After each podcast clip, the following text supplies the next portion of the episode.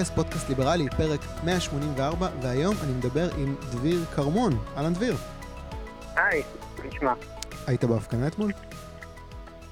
מה זה? לא, להפגנה לא יצא לי להגיע. אה, עם קורונה אז פחות אה, יוצאים להפגנות ככה. אני מבין אותך. המשפחה, אתה יודע. אני מבין אותך. היה, אבל היה אירוע משמעותי. אה, בסדרי גודל של האירועים שיצאו עד עכשיו. כן, כן, הי- הי- היו הרבה אנשים יחסית להפגנה של אה, אה, ליברלים. אני קצת כאילו הייתי שם ונתקלתי ביותר מדי פרצופים לא מוכרים, אז אני מניח ש... שהיו שם גם הרבה מהשולמנים. אה, אז זה יהיה מעניין איך השיתוף פעולה הזה, אם זה ימשיך ואיך זה ייראה. אה, לא יודע, בואו לא נדבר על ההפגנה, זה רק אה, ככה זה רושם ראשוני שהיה לי. אה, לפני שאנחנו קופצים ראש לעניין הזה של אה, אגף תקציבים באוצר, שזה נושא שקצת יושב לי על הראש, אתה סיפרת לי לפני הראיון שאתה ועוד כמה חבר'ה הולכים להקים עמותה שתעסוק בנושא של בריאות וכלכלה. אז נכון. תמיד הדיון הזה במערכת הבריאות זה משהו שאני פחות נכנס אליו, כי לטעון טענה כזאת של בוא נפריט את uh, מערכת הבריאות, זה, אתה יודע, גורם סיכון גבוה כזה ל- להפוך אותך ל- ללא אנושי בעיני הצד השני. בוא תספר לי אבל כן. על האתגרים שהעמותה הזאת תתעסק בהם. כאילו, מה, אתם רוצים להפריט את מערכת הבריאות? זה, זה מה שקורה פה? אז אה, דבר ראשון, אה, באופן פשוט לא, אנחנו לא באים ומכריזים משהו כמו להפריט את מערכת הבריאות. אה, זאת עמותה שאנחנו בשלבים של הקמה שלה, בגלל הקורונה זה טיפה מתעכב, גם מהמם. קשה להיפגש. כן. אה, שמורכבת בעצם מקבוצה של כלכלנים וקבוצה של רופאים. אה, והרעיון שלנו בגדול הוא לשנות את השיח על מערכת הבריאות. רגע, לא אמרתי את הברור מאליו, אתה בקבוצה של הכלכלנים. כן, אני אוקיי. בקבוצה של הכלכלנים, אני לא רופא. אה, הרעיון שלנו הוא לשנות את השיח על מערכת הבריאות. אה, זאת אומרת, אה, להעלות אה, שיח יותר עמוק ויותר משמעותי על, ה, על הנושאים הבעייתיים במערכת הבריאות. בדרך כלל השיח על מערכת הבריאות מסתכם בצורה די פשוטה, למעט מקרים יוצאי דופן בעיתונות, משהו בסגנון של אם רק היו נותנים יותר כסף, אז היה בסדר. אם רק היו יותר מיטות, רופאים, היה מיטות, בסדר. יש, יש, יש פחות מדי מיטות, מיטות. כן. כן, רק יותר אה, מיטות, אז uh, הכל היה מושלם. ו- וזה לא ככה. לא, זה לא ככה. יש לזה כמה עדויות שאפשר למצוא את זה ב- מכל מיני נתונים של משרד הבריאות, כמו ללכת 40 שנה אחורה ולראות את שיעור התפוסה של המיטות, ולראות שזה כמעט לא משתנה, לא משנה כמה מיטות יש פה, כי מספר המיטות מאוד השתנה. אה, וגם לראות שמאז ומעולם השיח תמיד היה מאוד דומה בקטע של אה, בחורף האשפוז במסדרון, ותמיד אותן צעקות, אז אה, אנחנו רוצים לדבר, יש, יש המון נושאים, בואו ניגע בכמה מרכזיים, מהמם. יש את התמריצים, אה, שזה זה, זה משהו שתמיד יושב לקלקל בראש, מה עם התמריצים, מה עם התמריצים, מהמם. אבל גם הרופאים עושים את זה מצוין, ואנחנו יושבים ביחד על התמריצים במערכת הבריאות. אה, מה זה בעצם אומר? אה, כולם לא, אף אחד לא רוצה שיהיה נגיד את האשפוז במסדרון, וזה היה הכרזה של הסתדרות הרופאים שהם אה, יפעלו נגד זה. איך, איך הם אמרו שהם יפעלו נגד זה? הם יאסרו את זה בגדול. כן, יהיה צעדים כאלה ואחרים, אבל, אבל בגדול הם באים ואומרים שזה יהיה אסור. מהמם. אז אתה אומר, אבל לא שיניתם שום דבר. אה, זה כמו, יש סיפור יחסית מפורסם בקרב, אה, הוא מפורסם יותר באנגליה, כן? כי זה קרה באנגליה, שמערכת הבריאות שמה אה, לא אהבה את העומס בחדרי מיון, אז היא החליטה שהיא נותנת קנסות על כל מטופל שלא קיבל טיפול תוך איקס שעות, ארבע שעות אם אני לא טועה. אה, ומה שקרה זה שהצטברו כמה וכמה מקרים של אה, אמבולנסים שמחכים להיכנס לחדר מיון ולא נתנו להם. אה, אה, עכשיו, המנהל חדר מיון הוא לא איש רשע. איך הוא מונע את האמבולנסים להיכנס? הוא פשוט יודע שקנסות ימנעו ממנו לתת טיפולים בעתיד, כי לא יהיה לו כסף. מהמם. אז הוא לא יכול להכניס מישהו שייתן לו קנס בעצם. אז אותו דבר כאן, אתה באים ואומרים עוד מיטות, אבל לא שינית שום תמריץ. באים ואומרים עוד כסף, לא שינית שום תמריץ. אה, עכשיו זה מסובך, התמריצים במערכת הבריאות, יש נוסחת הקאפ, שזה איך הקופות חולים ובתי החולים מקבלים כסף, מעבירים כסף בינם ביניהם, ויש את נוסחת הקפיטציה, איך המדינה מעבירה כסף לפי מבוטחים בקופות חולים, לבתי חולים, ו, ובגדול הנוסחאות האלה הן לא מושלמות, הן לא התגלמות הרוע, אבל, אבל הן יוצרות מצבים. Uh, הן קודם כל uh, מעודדות uh, טיפולים מסוג מסוים, כמו תהליכים שאובחנו, ואז אתה מגיע לבית חולים, קיבלת טיפול ואתה יוצא. אה, או, או דברים בסגנון אה, של יולדות. יולדות אה, הן אפילו לא חולות, אז הן בכלל כמעט אף פעם כאילו לא, לא קורה איזה משהו, אז בכלל זה משהו משתלם. Mm-hmm. וזה תמריץ שגורם לבתי החולים להשקיע דווקא שמה. איפה הוא פחות ישקיע?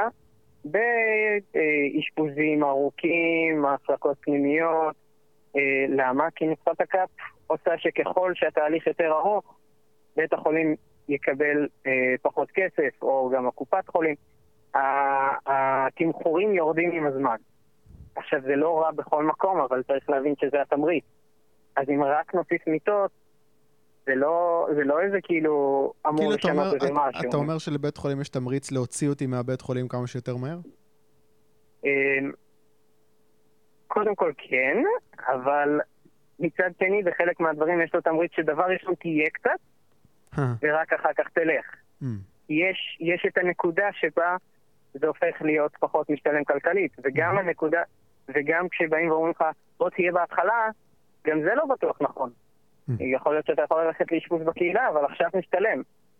וזה קצת קשה לראות את זה באותו רגע, הרופא לא יכול לראות את זה באותו רגע שהוא יגיד, החלטתי לאשפז ככה ולא לאשפז, זה, זה מגיע בדרך כלל מערכתי, על נהלים ועל אה, מי מאושפז ומי לא. זה, פשוט, בסופו של דבר התמריצים עובדים ככה, וכל עוד לא משנים אותם, אז לא משנה כמה כסף, ומי שיושב על הנתונים של משרד הבריאות יודע כמה כסף נכנס לשם בשנים האחרונות, mm-hmm. ובסופו של דבר רואים שהשיח לא השתנה, והתלונות אותן תלונות, והשיעור תפוסה אותו שיעור תפוסה, למרות ש... בכל מדד שאפשר להסתכל עליו, התקציב עלה. אה, גם מבחינת האוכלוסייה, גם מבחינת אה, שינויי מחירים, mm-hmm. גם מבחינת גיל האוכלוסייה. עלינו מ-17 מיליארד לפני כמה שנים לקרוב ל-40 מיליארד עכשיו. אוקיי. Okay. אז כאילו, והדברים לא ממש השתנו. זה, זה אחד הדברים הכי מרכזיים, שזה שיח מורכב, okay. כן. אבל uh, חייבים להעלות אותו. Mm-hmm. Uh, נושא נוסף זה העניין שבעצם משרד הבריאות הוא הוא בעצם הוא הרגולטור, כמו כל משרד ממשלתי, אבל הוא גם הספק. משרד הבריאות הוא גם מספק שירותי בריאות. אה, הוא בעצם רגולטור של עצמו, ואתה יכול למצוא נושאי תפקידים שקופצים בין הכובעים. תן לי דוגמה רגע, מה זאת אומרת, מה זאת אומרת אה, משרד בריאות הוא ספק שירות? איזה שירות הוא מספק? תן לי דוגמה. אה, יש כל מיני... בתי חולים ממשלתיים זה של משרד הבריאות. אוקיי. הם שייכים למשרד הבריאות. ואתה יכול למצוא כל מיני נושאי תפקידים שיכולים להיות אה, רגולטוריים, ואז לקפוץ את חולים, ולפני רגע הם עשו על הנהלים. עכשיו, זה לא... אה, זה, זה, זה יותר אה, בעייתיות, זה לפעמים יותר ניגודי עניינים, הבן אדם יכול אה, לדעת לפעמים את התפקיד שהוא נמצא בו אחר כך. הדברים האלה יכולים ליצור בעיות, ש, שהאמת שמבחינה הזאת היא כן להוציא את הטיפולים או את הבתי חולים ממשרד הבריאות יכול לפתור את זה. במובן הזה ההצלחה יכולה לטפל בנושא הזה, אבל, אבל זה מורכב. אין, כאילו, אין בתי חולים ש... זה... אני, אני אף פעם לא הבנתי, כאילו, בתי חולים זה, ב... זה לא בבעלות של קופות חולים? לא כל בתי החולים בבעלות של קופות חולים. הבנתי. אה, הבנתי, אוקיי. טוב, תראה, זה נושא באמת uh, גדול ומורכב, uh, ואני לא רוצה להקדיש לזה יותר מדי זמן, במיוחד שהעמותה עדיין uh, בחיתוליה. אולי זה נושא שבהזדמנות אחרת uh, נרחיב עליו, כשבאמת תהיו יותר, uh, uh, תרוצו. בוא נדבר עכשיו קצת על uh, אקטואליה, משהו קצת uh, משבוע שעבר, אבל זה עדיין משהו שמעסיק אותי, ההתפטרות של שאול מרידור, ראש כן. אגף התקציבים באוצר. אני אתחיל ממה שהפריע לי. שהדיון נשאר במקום הזה, הלא מעניין מבחינתי הזה, של שלטון הפקידים. ולמה זה לא מעניין? כי הוא התפטר, זאת אומרת, זה, זה מה שאמור לקרות. אתה פקיד שלא מסכים עם מדיניות, אז אתה מתפטר ומוציא מכתב פומבי, אתה שם בחוץ את כל הכביסה המלוכלכת, ובמקום שהדיון יהיה שם, ב, ב, בטענות שלו, זה, אני מרגיש שזה נשאר קצת במקום הזה של אה, כן פקיד שמנהל אותנו, לא פקיד שמנהל אותנו, איפה האחריות של השרים, בלה בלה בלה. בוא תן לי את הזווית שלך, איך אתה, איך אתה הגבת כששמעת את ההתפטרות שלו? כן, במידה, אני בגדול מאוד מסכים איתך. השורה התחתונה היא ששר האוצר נשאר שר האוצר, הוא זה שנבחר, והפקיד יידע את הציבור בביקורת. וסך הכל, כאילו, להתחיל לדון האם פקידי האוצר מנהלים אותנו, הוא כבר לא, הוא כבר לא פקיד באוצר, זה באמת כאילו, זה באמת כאילו הנקודה. Mm-hmm. ואני בגדול מאוד, מאוד שמח על המכתב שהוא כתב, זה באמת כאילו...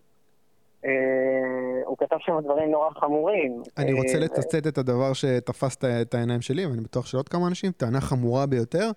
אה, הוא טוען שיש, ציטוט, ניסיונות לשנות אומדנים תקציביים על מנת לייצר מקורות פיקטיביים לצורך חלוקת תקציבים נוספים. סגור ציטוט. בעברית כתוב בתקציב שאמור להיות הכנסות של חמישה מיליארד בסעיף X, בואו נשנה את זה עכשיו לעשרה מיליארד וככה נוכל לבזבז עוד חמישה מיליארד.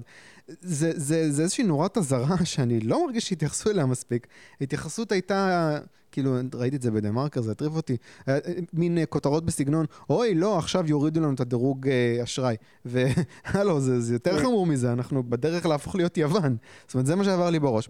מה אתה חושב, אנחנו בדרך להיות יוון? או שאנחנו עוד לא שם? זה... קודם כל, בוא נגיד שהדרך ארוכה, כן? אבל אפשר לומר שזה צעד. לכיוון הלא נכון.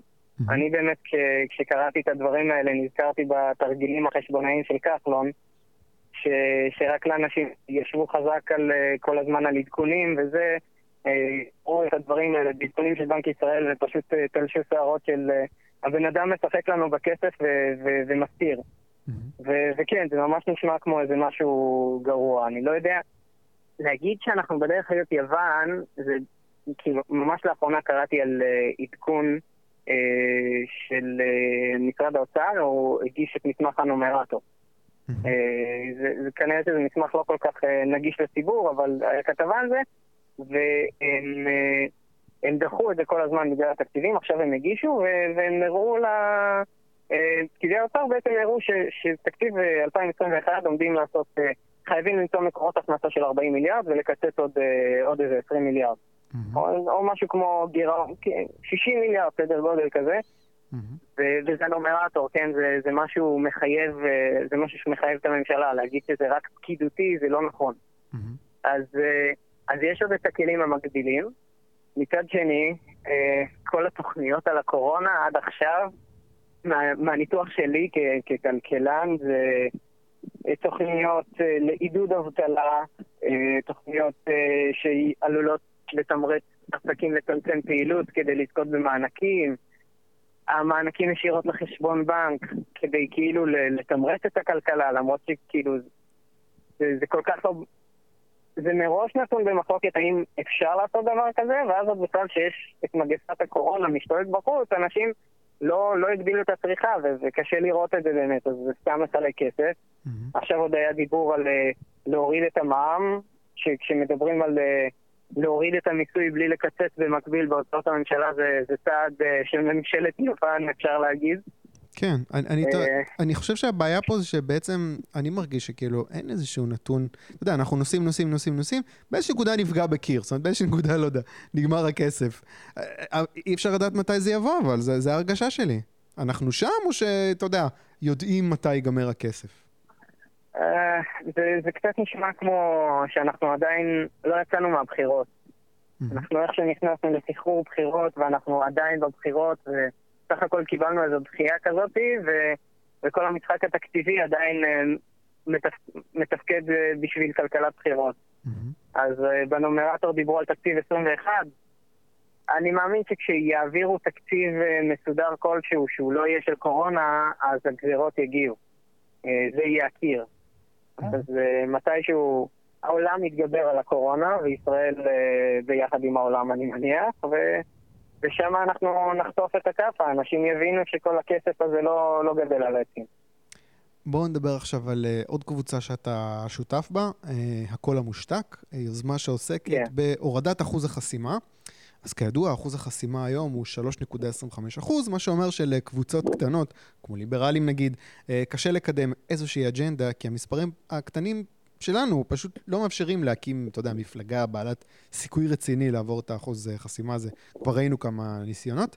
אה, זה המקום שממנו מגיע הרצון להוריד את אחוז החסימה, או שיש פה משהו אחר? אה, זה, זה לא רק יש פה את העניין האישי, אה, שאתה מצביע כאילו למפלגה שלא עוברת את אחוז החסימה, ואתה אומר, הלך הסיכוי, אה, הסיכוי שלי לליברליזם, לא באמת, אבל, אבל זה לא רק העניין האישי, יש פה גם, אה, יש פה גם עניין דמוקרטי, הקול המושתק בגלל שמשתיקים את הקולות. אם הולכים למערכת הבחירות הראשונה, בסבב האחרון, קרוב ל-300 אלף קולות, כמעט עשרה מנדטים, זה, זה, זה, זה פוגע בדמוקרטיה במובן מסוים, אנשים לא מקבלים ייצוג. אתה אומר קולות שהלכו לפח, קולות של למפלגות כן, שלא עברו את אחוז החסימה. כן, קולות שהלכו לפח, שהימין החדש וזהות אה, נשרף אה, הכי הרבה קולות, זה כל אחד יותר מ-100 אלף, אבל גם אה, אורלי לוי, בוא נגיד האנטי-ליברליזם הקלאסי, אבל 70 אלף איש הצביעו. זה זכותם של אותם 70 אלף איש להצביע לה. והיא אמורה לייצג אותם, והיא הייתה אמורה לייצג אותם עם שני ח"כים, והם לא קיבלו את זה. זה, זה לא רק עניין של אה, ליברליזם. אה, העניין הכי נפוץ לדבר בעד אחוז החסימה זה היה משילות, זה היה גם הקטע של ליברמן, הטרור שלו, להעלות את אחוז החסימה, כשזה זה, זה, זה בדיוק הפוך. אה, קשה לומר מה היה בלי אחוז חסימה, אבל אפשר להגיד בדיוק שאם לא היה אחוז חסימה, הראשונות כבר היינו מקבלים אה, ממשלה. אז אה, זה חלק מהעניין שמפלגות קטנות בעצמן, מפלגה של שני מנדטים, שלושה מנדטים בעצמן, לא יכולות לעשות ממשלה.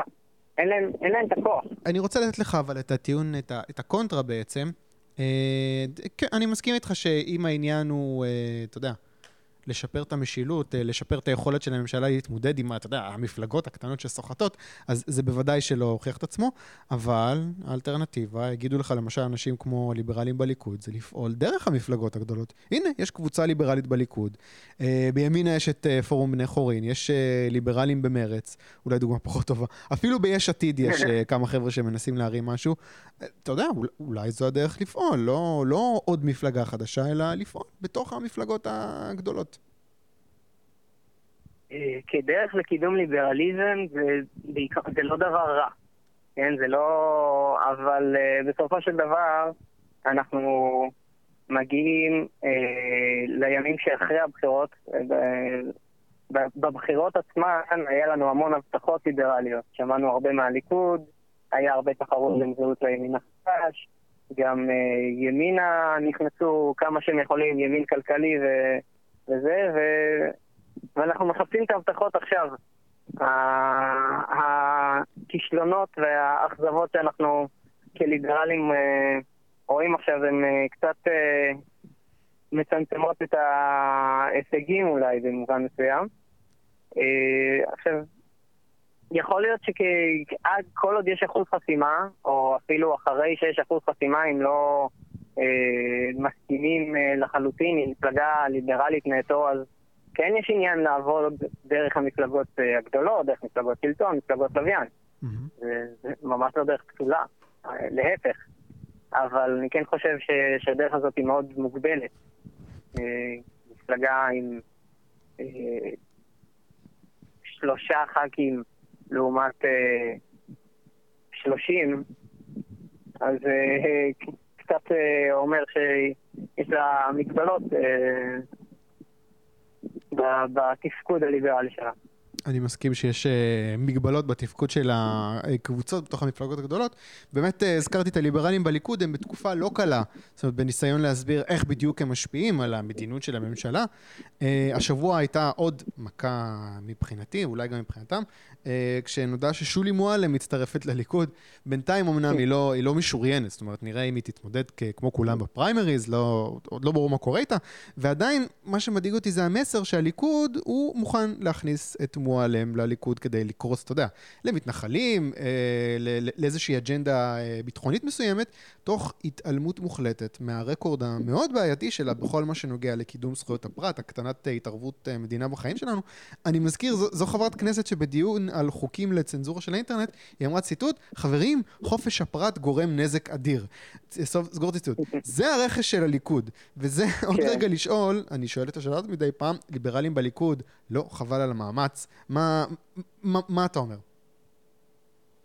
אה, אני, אני, חושב, אה, אני חושב שהם לקחו אותה יותר בקטע של, אה, של הדתיים, הם קצת מנסים להוכיח, זה קצת עניין פוליטי כזה מול בנט, mm-hmm. לאו דווקא מתנחלים, יש, יש חפיפה גדולה, אבל אני חושב שזה גם לדתיים של רעננה ושל פתח תקווה. כן. אבל בכל מקרה, כן, אבל כן, חלק מהעניין. העניין, העניין זה שכאילו, העניין הזה של הרקורד הלא ליברלי שלה, הוא בכלל לא שיקול אם להכניס אותה או לא. זאת אומרת, זה לא, זה, זה בכלל נון אישיו. למי אכפת? וזה חלק מהעניין, ש, שאתה בא ואומר, אה, בואו נהפוך לקבוצה גדולה במפלגת השלטון משפיעה, ואז פתאום אה, אתה רואה איך שהקבוצה שלך אפילו לא, לא מסתכלים לעברה כשזה... שזה הולך בדיוק הפוך מהאג'נדה שלה, כאילו, mm-hmm. ל- לרווח שאתה לא יודע אפילו אם הוא יגיע. Mm-hmm. כאילו, לך תדע אם הדבר הזה באמת עומד לשנות משהו. כן. אה, כן, בגדול, אז אתה אומר, רגע, רגע, רגע, בואו בוא נעשה קצת uh, צדק עם הליברלים בליכוד. כמובן, יש לנו את, uh, חשוב להזכיר, שרן השכל, היא מקדמת יפה נגיד את הנושא של הלגליזציה, שאני לא יודע אם אתה מסכים עם זה ב-100%, אבל אין ספק שזה באג'נדה ליברלית. כן נעשים uh, מאמצים לעשות דה-רגולציה לעסקים, שחרור מעול מכון התקנים. השאלה אם ליברלים בליכוד זה יותר... אתה יודע, משקיעים פה מאמצים גדולים מאוד, השאלה אם זה יכול להיות יותר פרודוקטיבי בערוצים אחרים, או שמוטב שהם שמה מאשר לא. אמ, זו שאלה, האמת היא שיכול להיות ש, שעכשיו הקטע עם שר האוצר ישראל כץ לגבי קיצוץ במגזר התקציבי, אני לא יודע אם אפשר להכריז אה, שזה מה שיוכיח האם יש להם כוח או לא, אבל הם שמים שם את כל כובד משקלם, והוא עושה צעד אחורה, צעד קדימה. אה, כנראה שיש מי שעושה את הכוח מולם. לא, אני אה, יכול... לא, זה, זה אגוז מאוד קשה לפיצוח. זאת אומרת, אתה יודע, כשאתה יושב בקואליציה עם אבי ניסנקורן, מה, כמה, כמה תמרון כבר יכול להיות לך? אה, נכון, אבל מצד שני, הליברלים בליכוד, עד כמה שידוע לי, שמו שם הרבה מניות בקטע של זה חייב לקרות. Mm. אני לא יכול להגיד שזה לחינם. אי אפשר אה, להגיד שזה לחינם. יש להם, אה, יש להם את החברי כנסת שלהם ויש להם את ההישגים שלהם. אה, ועוד פעם, אם חוזרים לאחוז החסימה, זה לא הסיבה היחידה כדי שתיכנס מפלגה ליברלית. יכול להיות שמפלגה ליברלית נטולת התחייבויות תוכל לחטוף את הציבור בצורה טובה יותר, או להיות הצד שלוחץ בתוך הקואליציה ו- ותשיג יותר. Mm-hmm. עד, עד שלא נגיע למצב שבו אנחנו יכולים בכלל לראות את ה... לא יודע, אולי תחרות בין מפלגה ליברלית לחלוטין לבין הליכוד. עד שלא נוכל לראות כזה דבר, לא נדע מה משיג יותר. בואו, הזכרתי עכשיו את אבי ניסנקורן, בואו נדבר קצת על ההסתדרות. אה, ההסתדרות מכריזה על סכסוך עבודה בשבוע שעבר, בתגובה לניסיון הזה שדיברנו עליו של ישראל כץ, לקצץ אה, בשכר במגזר הציבורי. אה, לא ברור כל כך לאן זה הולך, אבל ברגע שהם הכריזו על סכסוך עבודה, זה אומר שכבר בשבוע הבא הם יכולים להכריז על שביתה כללית. האקדח מונח על השולחן. אתה יודע, לא נראה לי שאיום של ההסתדרות בשביתה עוד שבועיים, עוד שבוע, נתפס בקרב הציבור כאיזה משהו שצריך למחות עליו. אמנם הייתה הפגנה אתמול, הייתה הפגנה יפה, אתה יודע, במושגים אה, ליברליים, כמה מאות אנשים, באמת היה מרשים, אבל עדיין זה לא משהו שהגיע למהדורות חדשות מעבר לערוץ 20. אז, אז, אז כאילו, זה לא באיזשהו מקום גבוה בסדר היום הציבורי. מה אתה חושב, ההסתדרות אה, בסופו של דבר תצליח לכופף את היד של ישראל כץ, או שכן יש פה איזשהו נזק תדמיתי שהיא עלולה לספוג בשביתה כזאת ש... שעלול לעלות לה ביוקר? מי יעצור את ההסתדרות? זו השאלה. אמ, זאת אה, שאלה קשה, כי אני גם חושב שהסדר יום הציבורי באמת מושפע מאוד מהחדשות המרכזיות, ו... וכל הזמן uh, עולה השאלה על uh, כמה כסף ההסתדרות משקיעים בפרסום בכל מיני מקומות ומי מאוגד אצלם, uh, ואז uh, ויכול להיות שלערוצי uh, התקשורת uh, זה, זה בעצם יהיה הפסדי לצאת נגד ההסתדרות, כי הם יפסידו uh, מימון של פרסומות, הם uh, העובדים בעצמם עם אינטרסים. זה, זה מסובך. זה גם סיפור, אתה יודע, אני מסכים איתך שיש פה אינטרסים לערוצי תקשורת, אבל אה, אני לא חושב שזה רק שם, אני גם חושב שזה סיפור שזה קצת קשה לספר לאנשים. אה, אתה יודע, לך עכשיו תסביר למישהו שזה שההסתדרות לוחצת עכשיו כדי שהמגזר הציבורי יישאר, אתה יודע, גדול ושמן, זה, זה איכשהו אה, משפיע על, ה, על הכיס האישי שלו. זה סיפור מורכב קצת. כן, זה, זה, זה אחת מהצרות של הליברלים, להסביר את ה... לפשט את המורכב ולמשוך את ההמון אחרי משהו שלא, שאי אפשר להסביר במשפט. Mm-hmm. זה לא... ההסתדרות רק הכריזו, אתם פוגעים בעובדים, הליברלים אה, לעומתם יכריזו, מה אתם אומרים, אתם פוגעים במדינה, הם אמרו, אנחנו המדינה. זה באמת... כל עוד, כל עוד, זה, זה מצער קצת, אבל כל עוד אין באמת שביתה ואנשים לא מרגישים את זה על בשרם, אז אתה יודע, קשה קצת לליברלים לדבר בצורה היפותטית אה, על הנזקים שההסתדרות אה, גורמת. אה, אז אה, כן, האמת היא שכל עוד זה היפותטי אז זה באמת קשה, אולי זה יבוא יום ויהיה שקיפות באגודות עות'מאניות, הדבר הזה מחכה. כל עוד יש את אה, אבי ניסנקו ממשרד המשפטים, אין מה לצפות לזה, אבל אה, אולי יבוא יום, יגיע לשם השר הנכון ונראה ויחשפו שם את הנתונים, אה, ואז אולי אתה תוכל לבוא ולהגיד לכל אותם מאות אלפי שמשלמים להם כסף, תראו במה משקיעים את הכסף שלכם. כן, אולי, בוא, בוא נתנחם באיזה משהו, אה, על מכה קטנה שההסתדרות אה, חטפה, לא, לא הייתי אומר שבוע טוב להסתדרות, בשבוע שעבר הם חטפו על הראש כשהתביעה שלהם שהם הגישו נגד סודה סטרים נדחתה. ההסתדרות טענה כן. שסודה סטרים פגעה בהתארגנות אה, העובדים. בית הדין לעבודה בבאר שבע דחה את התביעה וקבע שההסתדרות תשלם פיצויים בסך 300 אלף שקל. אה, אתה חושב שאנחנו רואים אולי איזשהו שינוי בכיוון, ביחס שבית הדין לעבודה נותן להסתדרות? אתה יודע, בית הדין לעבודה בדרך כלל המגרש הביתי של ההסתדרות, והם באים ואומרים, חבר'ה, התאגדות זה חשוב, אבל הגזמתם עם האמצעים שנקטתם. אתה חושב שיש איזשהו שינוי או מוקדם אה, לקבוע? זה סתם איזה קוריוז. אה, בתור, אה, אני כלכלן, לא משפטן, אז אני גם יכול להגיד סתם בתור... ניתוח כלכלי, אה, אה, אין מגמה, כאילו יש מקרה אחד. כן. ובית הדין לעבודה, אני חושב שזה גורף ההפך. Mm. אז לבוא ולומר, אה, אפשר להתנחם בזה. אין לנו הרבה. זה, כן, זה משהו מתוק שכדאי לנצל. אבל, אבל אני חושב שכן לעבוד קשה כדי להראות, להוציא לאור את הדברים האלה, הרי הם אמרו שם דברים חמורים ב... בפסק דין הזה. אתה קורא והם אומרים שההסתדרות פוגעת בעובדים עצמם והתנהלה בחוסר תום לב, והעובדים אה, רצו לעזוב את ההסתדרות אחרי שהם גילו... אה, זה... ככל שיציעו יותר אה, דברים כאלה החוצה, אז יצליחו לשכנע יותר אנשים בנזקים של ההסתדרות. כן, דרך, דרך ארוכה יש ב... במסלול הזה. בוא נסיים בהמלצת תרבות, ספר, סרט, פודקאסט, אירוע שאתה רוצה להמליץ עליו. אם אין לך עדיין משהו, קח אה, דקה, תן לי להמליץ לך על אה, סדרה בנטפליקס בשם קוברה קאי. Uh, התחלתי לראות את זה ביוטיוב, זה היה לפני כמה שנים. Uh, בשלב מסוים הסדרה הזאת הסתתרה מאחורי חומת תשלום ש- שהייתה ביוטיוב, ולשמחתי עכשיו היא מגיעה לנטפליקס. זה בעצם uh, סדרה שהיא המשך לסרט קארטה קיד משנות ה-80. 30 שנה אחרי, uh, ג'וני לורנס, שהוא היה הרע בסרט המקורי, זה שדניאל הגיבור uh, מנצח בטורניר בסרט המקורי, אז עכשיו אנחנו עם ג'וני לורנס, הרע בסדרה, והוא בעצם לוזר שמנסה לשקם קצת את החיים שלו, צופה בקנאה ב... אה, דניאל שמחזיק באיזושהי סוכנות רכב מצליחה.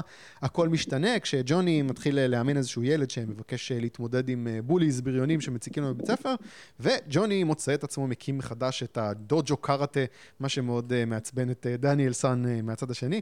סדרה כזאת קלילה, כיפית, זה, זה מומלץ, קוברה קאי בנטפליקס. דביר, מה ההמלצה שלך? טוב, אני לא, אני לא אמליץ על איזה ספר מאמרים של בנק ישראל, כי זה נהיה לי כבד אפילו לרוב האנשים שלמדו כלכלה, אה, אבל אה, ספר אה, יפה שקראתי לאחרונה, של האוורד פאסט, אחי גיבורי תהילה, אתה מכיר? לא. זה לא, זה לא על ליברליזם כלכלי, זה, זה מדבר על החשמונאים, זה סוג של... אתה יודע, זה רומן, זה לא, ה... זה לא ספר היסטוריה מדויק, זה מתובל ספרותית, אה, כאלה האוורד פאסט, כתוב נהדר, אה, אבל, אה, אבל יש, זה מוטיב חוזר שמדבר על חירות. שם בעיקר מדובר על, ה... על חופש. חופש שהחשמונאים רוצים לשמור על דתם, לעומת היוונים ש... שלא רוצים שיהיו יהודים וכולי. וזה ספר שכתוב מאוד יפה, אני חושב שגם אה, דתיים, גם חילונים, כל אחד יזדהה עם הצד שלו בסיפור. אלה שרוצים אה, את החופש לדת ואלה שרוצים את החופש מדת, כל אחד יזדהה בזה בצורה... אה, ייקח את זה לכיוון שהוא, שהוא רואה את... אה, איך הוא משתלב ב, באידיאולוגיה הזאת. Mm-hmm. אה, מה גם ש, שבזכות ה, שהספר הזה הניע את התהליך שבגללו האוורד פאסט אה, הוא עף מהמפלגה הקומוניסטית. או כן. אז, אה, אז אה, זה משהו חמוד, כאילו, לחשוב עליו. הם פחדו שה... שזה יעורר ערכים ציוניים, בגלל שהוא מדבר על ישראל במין פתוס כזה, ועל... והוא מדבר על היהדות בפתוס. אבל בספר, הוא כתוב מאוד טוב, ומאוד מעניין לקרוא גם באופן כללי. אז האוורד פאסט, אחי, אחי גיבורי התהילה. אה, כן. דביר כרמון, תודה רבה. תודה, תודה לך. תודה רבה לדביר כרמון, הקונגרס, פודקאסט ליברלי, ניפגש בשבוע הבא עם עוד ליברלי.